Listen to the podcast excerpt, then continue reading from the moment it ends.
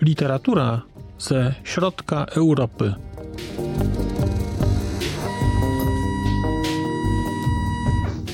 Podcast około książkowy.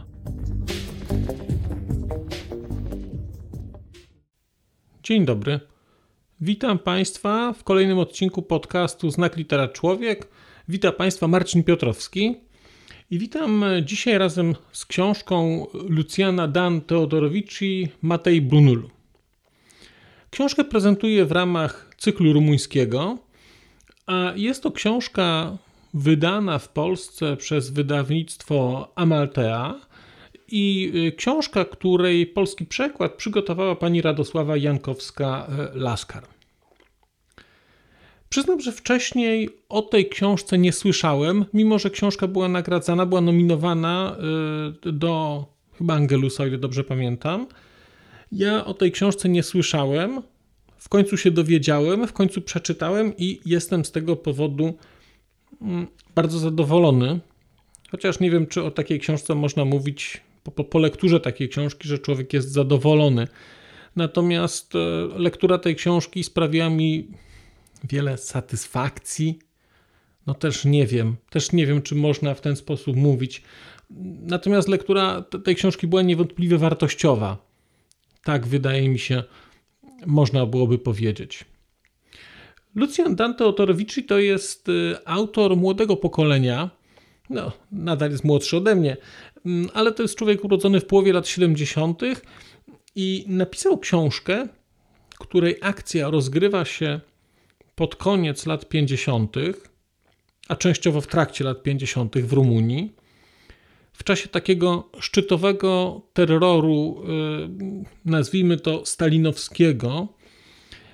I wydaje mi się, że warto powiedzieć, że jeżeli wydawało nam się, że stalinizm w Polsce był brutalny, no to lektura książek czy zagłębienie się chociaż trochę w historię Rumunii pokazuje, że jednak w Polsce nie był. No nie mówię w ogóle o historiach albańskich, ale ta Rumunia już, ta Rumunia już wystarczy. Więc mamy tutaj opowieść, która dzieje się w latach 50., która dotyczy losów, można byłoby powiedzieć, jednego człowieka, y, Bruno Matejego. Bruno Matei jest y, częściowo Rumunem, częściowo Włochem. Jest osobą urodzoną w Rumunii, Natomiast jego matka jest Włoszką, e, więc osoba włosko-rumuńskiego pochodzenia, lalkarz, człowiek, który, który kończy, nazwijmy to, szkołę czy kursy lalkarskie, chce być lalkarzem, zaczyna pracować jako lalkarz, a potem wydarza się coś, co jego życie zmienia.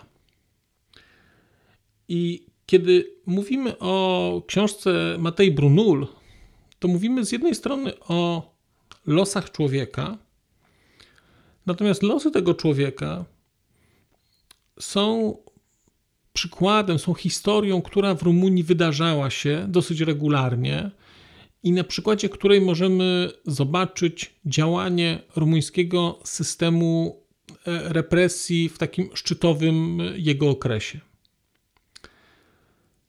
Wbrew temu, co mówię, nie jest to książka o charakterze, nazwijmy to, kombatanckim. To nie jest książka, która, która jest jakaś nadmiernie, nie wiem jak to powiedzieć, faktograficzna. To nie jest książka, która jest, ona jest bardzo poważna, ale ona, ta forma jest jej relatywnie lekka. I to nie jest książka, której istotą jest opowiedzenie o tym, co działo się w Rumunii. Skupienie się na tym, jak ci ludzie byli niszczeni, jak ci ludzie byli mm, przetrzymywani, jak ci ludzie byli mm, torturowani czy mordowani. Chociaż te rzeczy w tej książce Państwo znajdziecie. E, Matej Brunul jest bardzo wyjątkową opowieścią o o rumuńskim stalinizmie. I ona jest e, wyjątkowa na, na dwóch poziomach, powiedziałbym. Dlatego, że pierwsza rzecz to jest, e, to jest fabuła tej książki, historia, którą tutaj, którą tutaj spotykamy, którą tu znajdujemy. Ta fabuła jest daleka od oczywistości. Dlatego, że jeżeli spodziewacie się Państwo, że to będzie linearna historia, w której ktoś coś zrobił albo nie zrobił, trafił do więzienia i, i jest w tym więzieniu, to powiedziałbym, że do pewnego stopnia tak będzie. Natomiast położyłbym akcent na tym, że to będzie do pewnego stopnia.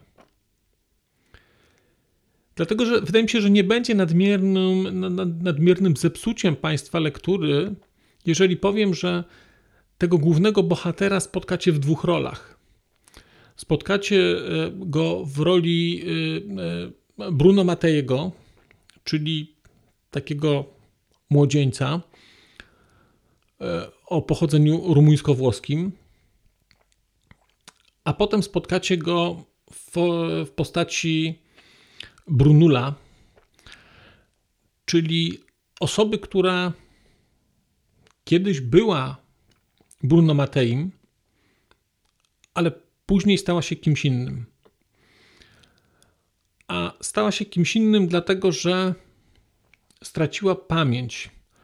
Dlatego, że Brunul, Brunula, którego poznajemy, jest, Brunul, którego poznajemy, jest człowiekiem, który stracił pamięć i który nie pamięta ostatnich 20 lat swojego życia.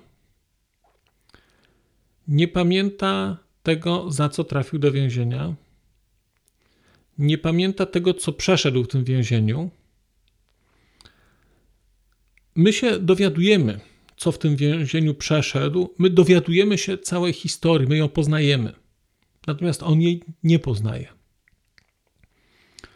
On tę historię stara się odkryć, ale to staranie jego jest staraniem takiej klasycznej walki z losem, a tym losem w tym przypadku jest rumuńska służba bezpieczeństwa i nazwijmy to dar losu, który oni dostają w postaci pacjenta z amnezją po to, żeby przeprowadzić pewnego rodzaju eksperyment społeczny, nazwijmy to, czy biologiczno-społeczny, czy psychologiczny. Nie będę Państwu zdradzał więcej, dlatego że odkrywanie tej książki, odkrywanie tej historii stanowi y, o. No, jest wielką wartością tej książki. To, jak człowiek odkrywa, jak składa to w kawałki, jak próbuje, nie próbuje, kibicuje Brunulowi w odkryciu prawdy, której sami nie znamy. Dlatego, że narracja w tej książce jest prowadzona w taki sposób, że mamy zdarzenia, które rozgrywają się pod sam koniec lat 50., kiedy, kiedy Brunul jest już na wolności i poznajemy go jako człowieka nieco dziwnego. Dopiero później dowiadujemy się, że coś się wydarzyło.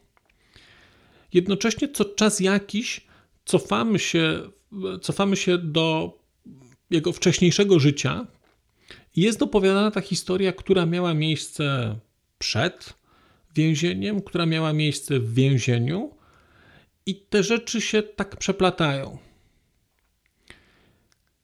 A potem pojawiają się dodatkowe wątki, o których nie powiem teraz, ale wydaje mi się, że dość zaznaczyć, że ta książka trzyma w napięciu dosłownie do ostatniej strony. Dlatego, że poza historią, która dotyczy tego, co się wydarzyło, jest też historia, która dotyczy tego, co się wydarzy, co wpłynie na przyszłość e, Brunula. I ta historia też jest poruszająca. Więc ta, ta książka jest poruszająca na wymiarze całej historii, która się tutaj pojawia, na, na tej takiej tragiczności, na próbie zmagania się z losem, na próbie takiego edypowego odkrycia prawdy, dążenia do tej prawdy, nawet jeżeli ona będzie bolesna. Ale to jest dopiero połowa tego, co stanowi moim zdaniem o ogromnej wartości tej książki. Bo druga część tej wartości to jest forma. Dlatego, że ta książka napisana jest w sposób bardzo specyficzny. Język, który jest w niej użyty, właściwie cała książka napisana jest i przełożona jest. E, to, to jest ogromna e, zasługa e, autorki przekładu, pani Radosławy Jankowskiej-Laskar, że udało się to tak zrobić. Ten język, który w tej książce jest, jest językiem bardzo specyficznym. To jest język, nazwijmy to dziecięcy, nie dziecinny ale dziecięcy. Dziecięcy w rozumieniu pewnej takiej naiwności w postrzeganiu świata. Dlatego, że ten Brunul, ten nowy Brunul po więzieniu jest człowiekiem tak pozytywnie naiwnym. Za tę naiwność on oczywiście bardzo płaci i, te sceny pokazujące jego po wyjściu z więzienia są bardzo poruszające. Natomiast całość książki przez ten taki specyficzny język, specyficzną narrację tworzy z jednej strony ogromny dysonans wobec tego, jak ta książka jest poważna, jak tragicznych rzeczy ona dotyczy ale z drugiej strony jest to perfekcyjne, perfekcyjne zestawienie tego języka z tym, o czym na pewnym wyższym poziomie jest ta książka. Dlatego, że ja wspomniałem na początku, że e, Bruno Mattei był lalkarzem. I lalka e, w postaci, e, w tym wypadku jest to taki bazylek, jest to marionetka, z którą, która jest przyjacielem, mm, przyjacielem e, e, Brunula, z którym, z tym bazylkiem on rozmawia, zabiera go na spacery i cały wątek lalkarski, który jest obecny w tej książce, który też nie jest tak, że on się. Znaczy, ta lalka jest obecna przez całą książkę, oczywiście. Natomiast w kilku miejscach pojawiają się takie wątki, nazwijmy to, nie wiem, nie wiem czy można mówić o filozofii lalkarstwa, ale pojawiają się takie wątki takiego bardzo głębokiego rozumienia, czym jest aktorstwo lalkowe, czym jest lalkarstwo. I okazuje się, że te wątki i troszeczkę historii tego, odwołania się do pewnej tradycji lalkarstwa, ale takiej tradycji, tradycji, tradycji przez duże T, do, mm, do przedstawień y, y, dalekowschodnich, do przedstawień indyjskich, do tych mitów stamtąd, które były pokazywane. I w tym kontekście ta lalka i ten język tak idealnie współgra, że nie, nie bardzo wiem, jak to można wyrazić, natomiast nie bardzo wyobrażam sobie tej książki napisanej w inny sposób. Nie bardzo wyobrażam sobie tej książki napisanej w sposób bardziej dorosły, bo ta książka jest dojrzała. Natomiast ta dojrzałość jest, e, jest pewną akceptacją tego, że można o tych rzeczach mówić e, w sposób naiwny i prosty, a jednocześnie szczery. I Matej Brunul taką książką jest. To jest książka, której po, po jakimś czasie nie sposób się oprzeć. I to, że te wszystkie historie, które tam są pokazane, takie historie, które powodują, że człowiek wątpi w drugiego człowieka, są opowiedziane w sposób naiwnie pogodny momentami w sposób nieco melancholijny, ale taki, w taki melancholijny sposób, który sprawia, że, że czytanie tego nie jest karą. Czytałem podobną książkę, bo, bo kiedy czytałem, e, chyba to się nazywało Błoto słodsze niż miód, e, książkę Małgorzaty Reimer o Albanii, no to nie, nie bardzo byłem w stanie uwierzyć to, co, w, to, w to, co tam znajduję. tutaj są bardzo podobne historie, dlatego że ten stalinizm e, rumuński to nie jest ten poziom, co się działo w Albanii, ale tam już jest bardzo niedaleko, naprawdę. A jednocześnie poprzez tę formę to wszystko jest jakieś gładsze, a z drugiej strony wydaje mi się, że zostawiające przez to, prze, przez ten dysonans, ale jednocześnie ten dysonans jakoś skontrowany, zostawiające, wydaje mi się, w, w duszy czytelnika e, głębszy ślad. Więc mamy ten stalinizm, mamy, mm, mamy brutalność, mamy niesprawiedliwość, ale z drugiej strony na tym tle mamy miłość, mamy przyjaźń, mamy elementy, fragmenty takie ludzkich zachowań, które pojawiają się w takich najbardziej niespodziewanych e, momentach, w, w, w takich najczarniejszych, e, najczarniejszych momentach, e, momentach życia. Mamy odtworzone fragmentami mity, takie klasyczne mity, i pojawiają się takie postacie czy, czy fragmenty mitów tutaj, w, gdzieś w tej książce. Na to wszystko jest nałożona historia też pewnego, nazwijmy to, sporu rodzinnego.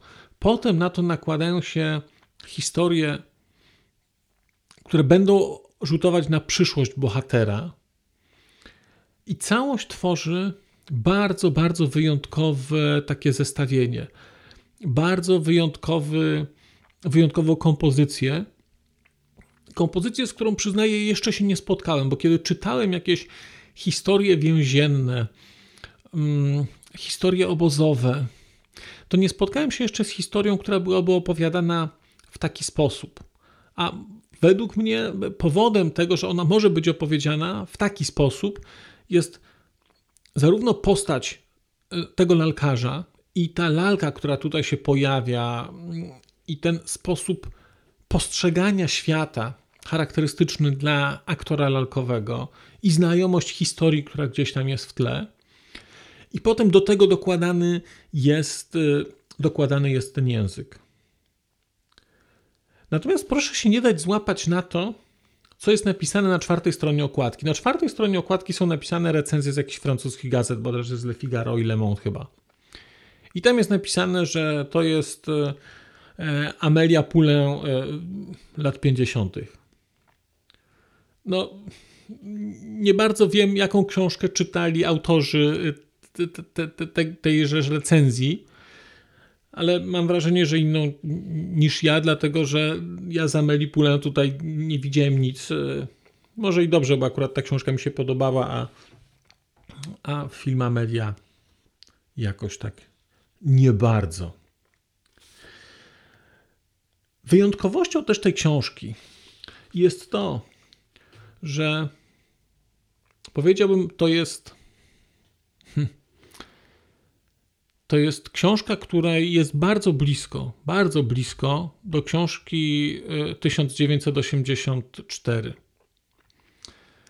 jest szokująco blisko. Mechanizmy wpływania na osobę, mechanizmy wywierania wpływu, mechanizmy poniżania, mechanizmy zastraszania, mechanizmy niszczenia, mechanizmy dezintegracji osobowości czy procesy dezintegracji osobowości – które e, czytaliśmy u Orwella w świecie, który jest, e, nie jest rzeczywisty, no to tutaj mamy te rzeczy w świecie, który jest rzeczywisty.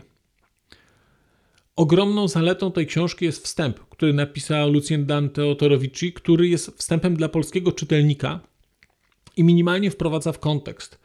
Dlatego, że jeżeli Państwo nie znacie historii Rumunii i nie, nie wiecie, jak działał e, stalinizm e, w czasach e, Georgiu, Georgiu Derza, w takim szczytowym stalinizmie rumuńskim, to, no to ten kontekst może nie być zrozumiały do końca. Natomiast tutaj jest pokazane, jest powiedziane na początku, na czym polegała ta tak zwana, mm, e, chyba się nazywało reedukacja w tych obozach, a jest to coś, czego w Polsce jednak nie było.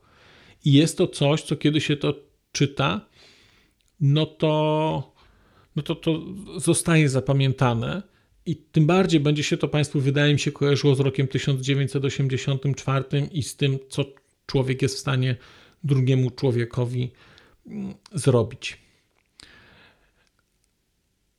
Mówię, że nie jest to książka, która, mm, jak mówimy, że to jest książka gdzieś tam o wspomnieniach, gdzieś tam o odkrywaniu, to mimo wszystko, mimo, mimo tego, zabiegi stylistyczne, które są prowadzone przez autora, powodują i kompozycja, że czyta się tę książkę dosłownie do ostatniego akapitu i nie wiadomo, jak ona się skończy. A jak się skończy, to nie będę Państwu mówił, zachęcam Państwa bardzo, bardzo do lektury, dlatego że wydaje mi się, że to jest bardzo, bardzo wyjątkowa rzecz. Mm, I książka, którą warto przeczytać, e, zarówno mm, z powodów e, fabuły, historii, jak i trochę, mm, a właściwie przede wszystkim te, tej formy i, i, tego połączenia, i tego połączenia ze sobą tych dwóch rzeczy, które tutaj e, pasują wyjątkowo. Dla mnie świat mm, lalkarstwa, świat teatru lalkowego jest światem bardzo odległym. Kiedy myślałem sobie o tym, gdzie ja kojarzę w życiu, czy, czy gdzie widziałem teatr lalkowy, który gdzieś jakoś dla mnie zrobił wrażenie, to przyszedł mi do głowy tylko, przyszła mi do głowy tylko historia o trzech braciach z Harry Pottera, którą jak potem sobie sprawdziłem, ona nie była teatrem lalkowym, tylko pewnym teatrem cieni. To jest pokazane w formie teatru cieni. Wrzucę Państwu link do, w opisie odcinka do tego, żeby sobie odświeżyć to, jeżeli Państwo będziecie chcieli. I druga rzecz, e, to przypomniał mi się fragment e, z, z, z filmu e, Thomas Toparda, Rosenkrantz i Gilderstern nie żyją, gdzie typowo stopardowski sposób jest pokazany teatr w teatrze, grający teatr i tam jest pokazane przedstawienie lalkowe, które no, to jest niesamowite, jak można pokazać na trzech kukiełkach e, kwintesencję Hamleta. Też Państwu wrzucę ten, ten no, link w opisie odcinka. Natomiast uświadomiłem sobie, że w ogóle nie znam tej tradycji i nie znam tej tradycji, ale mimo to ta książka jest napisana w taki sposób, że ta tradycja jakoś w tej chwili jest dla mnie trochę bliższa i przyznam, że żałuję, że nie znam tej tradycji. To znaczy, nie sądzę, żebym y, się miał w nią zagłębić, bo mam wrażenie, że to jest cały ekosystem i cały wielki wszechświat. Natomiast bardzo mnie to bardzo mnie to zastanowiło i no gdzieś zostaje w głowie ta książka także na takim poziomie bym powiedział kulturowym. Lucjan Dan Teodorowici, czy Teodorowicz, niestety nie wiem jak się do końca wymawia, Matej Brunul, znakomita książka, znakomita książka, bardzo ją Państwu polecam. Będę ciekaw, jeżeli Państwo czytaliście tę książkę, będę ciekaw e, Państwa opinii. Proszę się ze mną podzielić i z innymi widzami i słuchaczami. A tymczasem bardzo dziękuję za uwagę. Żegnam się z Państwem dzisiaj. Powrócę wkrótce. Tymczasem mówię do usłyszenia przez mikrofon. Mówił do Państwa Marcin Piotrowski. A już zupełnie na koniec powiem, że skoro wysłuchaliście Państwo tego odcinka, to w jego opisie znajdziecie link do serwisu YouTube. W wersji YouTube'owej e, jest miejsce na skomentowanie go. To jest takie miejsce, gdzie można komentować ten odcinek, rozmawiać, zadawać pytania, wymieniać się spostrzeżeniami, do czego Państwa bardzo zachęcam, gdyż udało się już na tym YouTubie zgromadzić trochę bardzo ciekawych osób, bardzo ciekawych komentarzy i trochę stworzyć taką społeczność ludzi rozmawiających o książkach. Też na koniec, zupełnie na koniec, e, poproszę Państwa o wystawienie oceny mi w ramach e, tych platform podcastowych, na których Państwo tego odcinka wysłuchaliście. I nieważne jaka ta ocena będzie, istotne dla mnie po prostu, że będzie. Tymczasem się żegnam już naprawdę i do usłyszenia za czas jakiś.